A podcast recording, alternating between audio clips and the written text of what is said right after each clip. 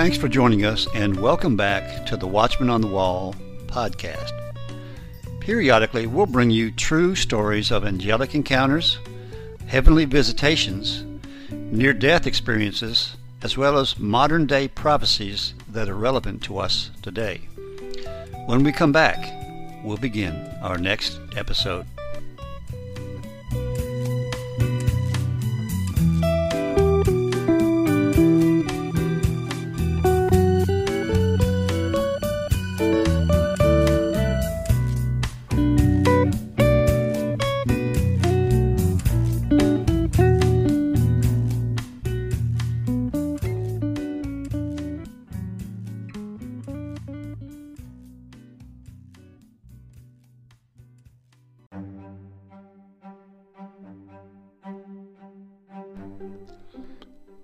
Again, and welcome back.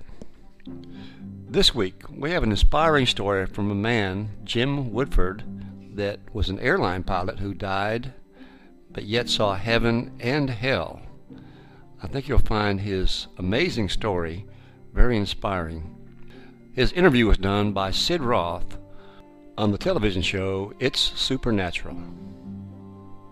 Hello, Sid Roth here. Welcome to my world where it's naturally supernatural.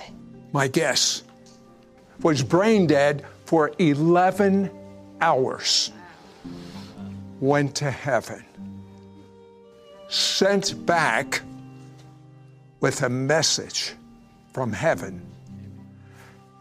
We have a Hebrew word, it's called besheret. It means it's meant to be. I tell you, it is Besheret that you be watching right now.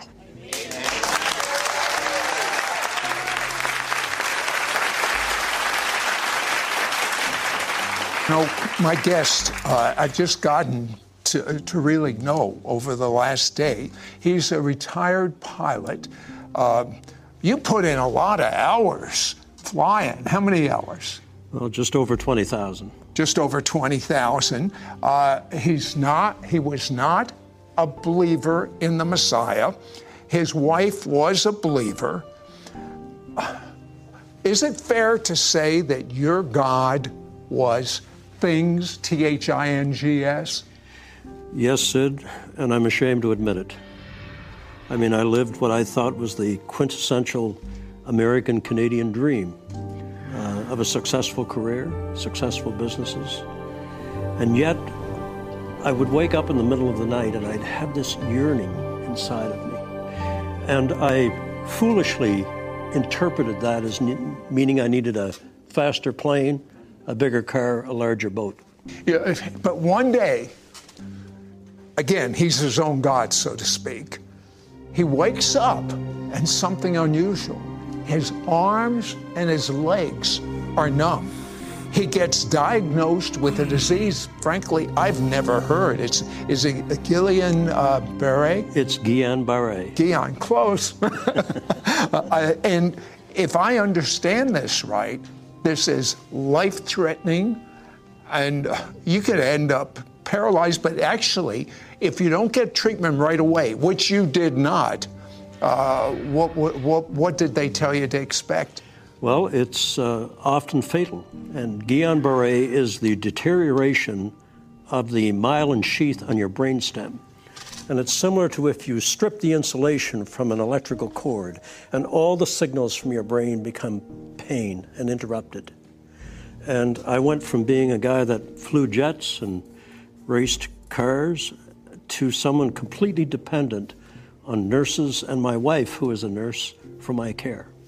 You To told me the pain was so bad that you had pro- you had pain when you blinked your eyebrow. I actually trained myself to blink one eye at a time. because of the pain. Every every blink of my eye was pain, not just in my eyes, but throughout my whole body. My whole uh, nervous system had been interrupted by this incredible, debilitating disease. and all of a sudden the pain gets so bad that you take a whole bottle of pain medicine. I mean, but uh Didn't you realize that could be fatal?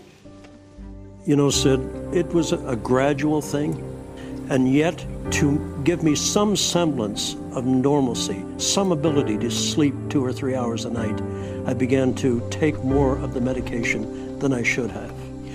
And and I was trying to get up the, the, the, energy to get out of the truck and inspect the field that I was trying to sell.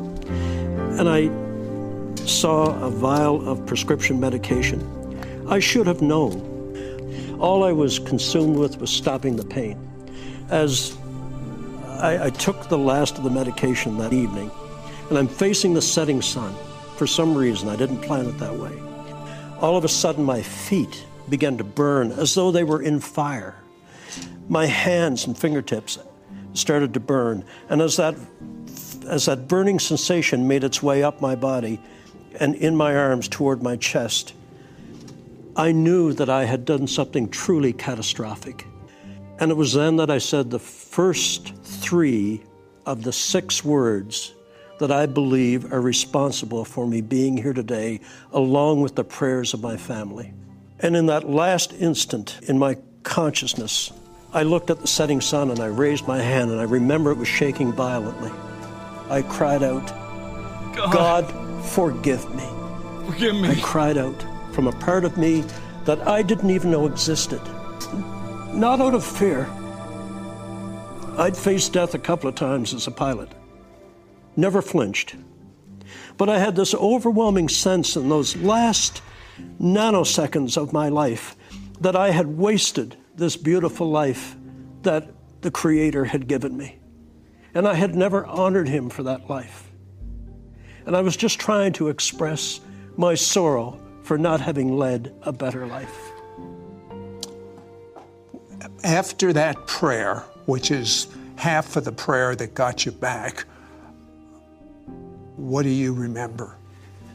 And suddenly I became aware that the horrific pain that I had endured for all those years since the onslaught of the Guillain-Barre was gone. I felt more alive than I had ever felt before. And the pain was gone. I felt so great, I slid out of the truck. I walk about 15 feet away, and I'm feeling as though a heavy, wet overcoat has been taken off from me and all the pain has gone with it. And then I look back at the truck, and there's someone in my truck, and I'm absolutely enraged. Who would dare get in my truck? And not only that, he's sleeping on the steering wheel. the, the moment when I realized that the guy in the truck was me hmm. was truly earth shattering the next thing that happened, you're flying, but there's no airplane. Finally, I'm saving on fuel. but I begin to rise. I can look through the rear window of the truck and see my body slope over the wheel. I'm over the truck. I can look down in the bed of the truck, Sid, and see my toolbox. And being a, a former pilot, I'm a good judge of altitude. And and I'm at suddenly 100 feet, 200 feet. I'm drifting slowly backwards and I'm rising. I'm rising and I am terrified. I can look out over the countryside. I'll tell I, you what, hold that thought. he finds himself in a very unusual place, almost a crossroads between heaven and hell. When we come back, we'll find out what he did about it. Hell was actually, he actually heard hell and demons calling him by his name. Be right back. Right back to It's Supernatural.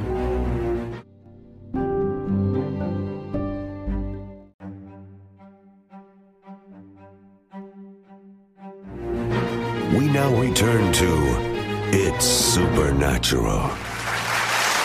Well, our people are on the edge of their seat right now. So you start going up, and it sounds, I've heard this story from others before, sort of like a tunnel you're going through. What is this? When I got to about 1,200 feet, I tilted my head back and this beautiful golden circle appeared in the sky. And then the center filled with gold. It opened, and suddenly it was as though I had put all the thrusters on the jet engines. I went zipping into this tunnel of light, which I'm sure many yes. people have heard of. And, and I'm traveling at tremendous speed. I'm leaning back at about 45 degrees. I have incredible uh, uh, sensation of speed, but typically you feel the wind in your face. There was no wind and there was no rushing noise of, of the sound of travel, and no jet engines. and, uh, and tremendous speed. I bet, you know, I'm guessing Mach 1 possibly. And within a, sh- a very quick period of time, I, I recognize that there's a, a brilliant light at the end of this tunnel. I come to it, it's covered in mist. I step out because I feel the tunnel closing behind me. I put my foot down, the mist cleared, I look down, and I can't believe it. I am standing on the most incredible green grass you could ever imagine. I now know where the saying comes from. The grass is always greener on the other side. You're talking about heaven. But I've been told the colors are, oh. it's greener than any green we have here. If we have a spectrum of colors on earth, heaven has 10,000 times 10,000 more. It is a feast for the eyes. Okay, but then you see some darkness.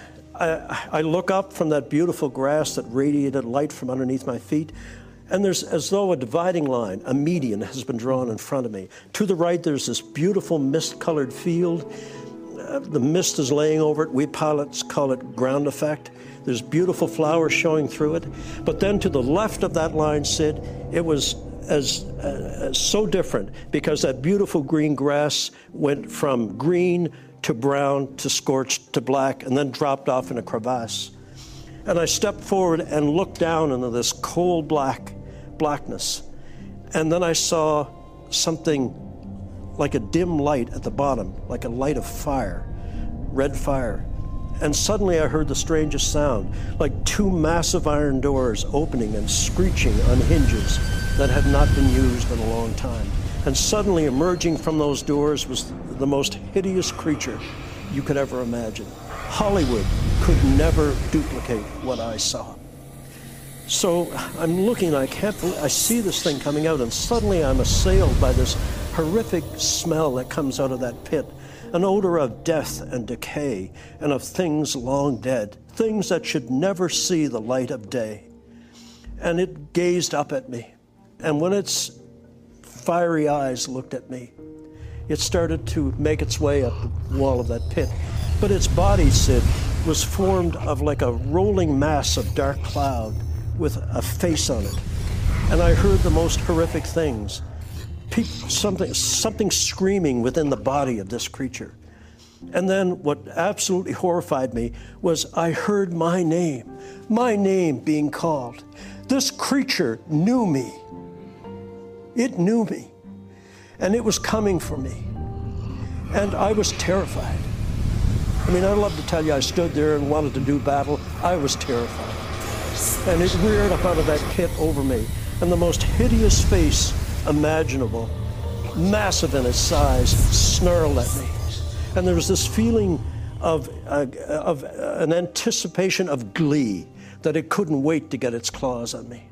And I was so horrified, I turned from the darkness toward the light. We are creatures of the light. And I automatically turned toward the light. And when I did, I sensed this creature, its breath on the back of my neck, the stench of its breath, and I felt a sharp claw move down my back. And it was at, at that point, remember I said, there are six words and the prayers of my family that make it possible for me mm-hmm. to be here today. And the first three words I cried out in the truck God, forgive me. In my absolute terror, and I had no reason to expect any help from God, I turned myself toward that mist with that creature breathing up my back, and I lifted both hands and I cried out, God, help me, help me. And Sid, instantly, three stars appeared in that mist like distant points of light, but coming rapidly toward me. And I focused on them to keep my mind off what was snarling behind me because I could hear the saliva from its jaws dropping on the ground behind me. And I concentrated on those lights. They came so rapidly, Sid, incredible speed. My pilot instincts took over. I was afraid they were going to make too fast a landing, but they did a beautiful job. They took form, they were angels. As they approached me, this beautiful light flooded over me, went beyond me, and struck that creature. And when the light of the angel struck the creature, it scrambled back down in that hole like a rat running for cover. God had heard the cry of someone that had never turned to him in his life. When we come back, I want Jim to share about what Jesus, as well as the angels, have transferable, sticky love. I've never heard about sticky love. Have you? Right back to It's Supernatural.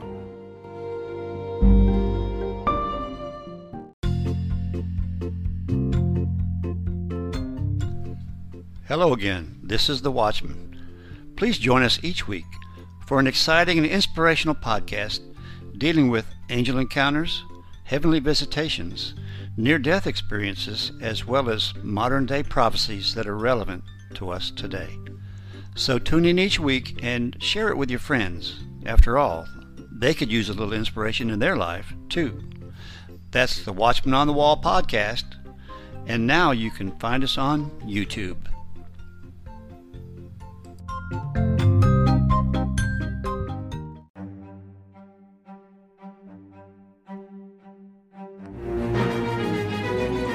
We now return to It's Supernatural.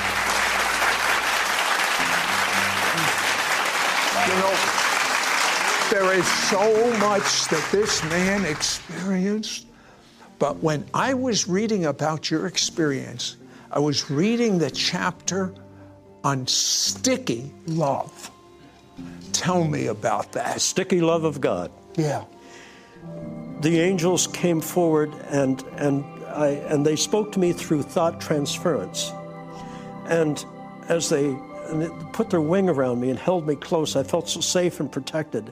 And and I reached out to touch the angel's arm. And Sid, when I did, I felt I had been impolite in doing that. And so I pulled my hand back. And when I did, the light of the angel's body clung to my hand till I got it back about six to ten inches and then let go and went into its body. And that's why I tell people every chance I get the love of God is sticky, it wants to cling to you. And and you told me you told me that God was in process of replacing all your selfishness, all your greed, all your lust for love. Explain that. I don't think a human soul, a soul or spirit can go through this experience and not be profoundly changed. And I feel as though I have been truly born again. Not only have I come back from the grave, my soul has come back from despair. My spirit has found God again. And I will be eternally grateful. Tell me about the hall of knowledge. heaven, you have to suspend your all that you've been taught about physics and gravity and time and linear space and spatial references. They simply do not exist in heaven. But I was shown the holy city. I mean, these incredible buildings of light, not hewn from stone, Sid, but hewn from blocks of light that exuded this warmth and love. And I saw the halls of knowledge, the halls of music, the halls of learning, the halls of, of everything that you wanted to learn about the mysteries of God. Halls and then they showed me the nursery. Hmm. The nursery Sid.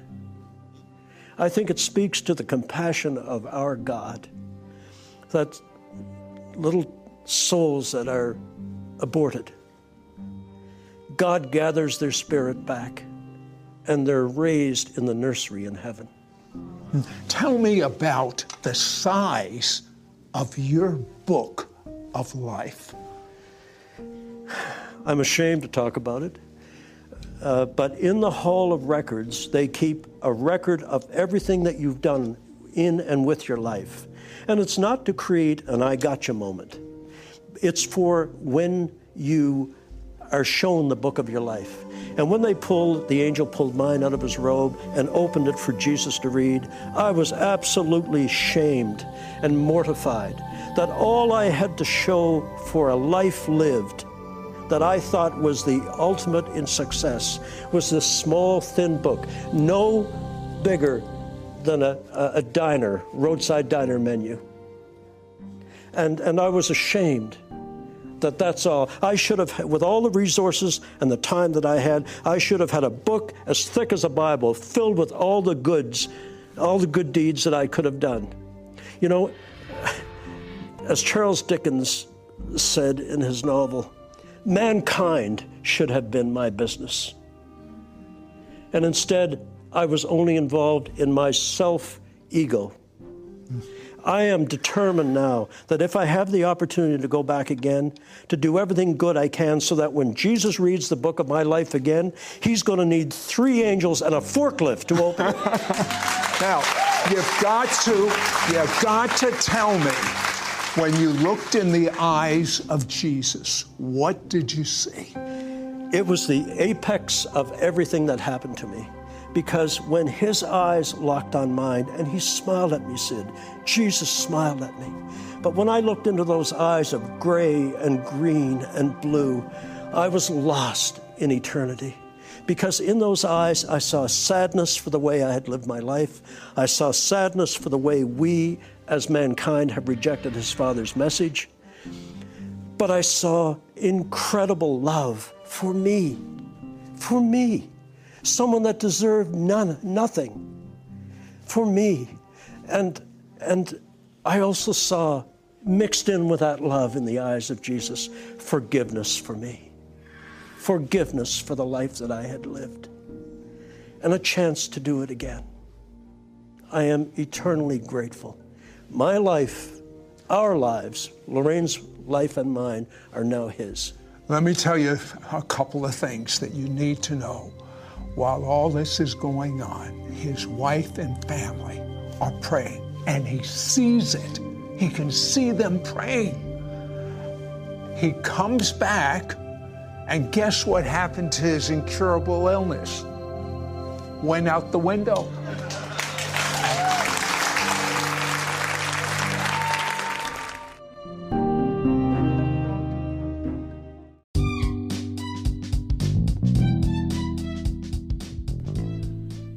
Again, this is The Watchman. Please join us on our new video channel called Encounters from Beyond the Veil. It's the same exciting content as our audio podcast, but in a shorter but yet a video format. Also, please subscribe so you won't miss any of our episodes.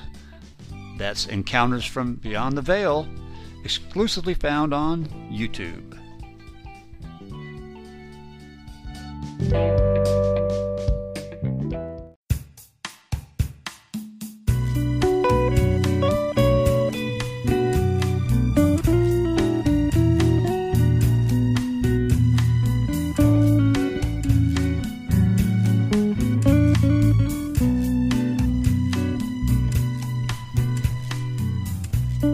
Thanks again for listening. And if you enjoyed this episode, please share it with your friends. Also, give us a like. We welcome any comments or suggestions you might have. We also ask you to subscribe so that you will be notified of all our future episodes. Thanks again, and we'll see you next time on the Watchman on the Wall podcast.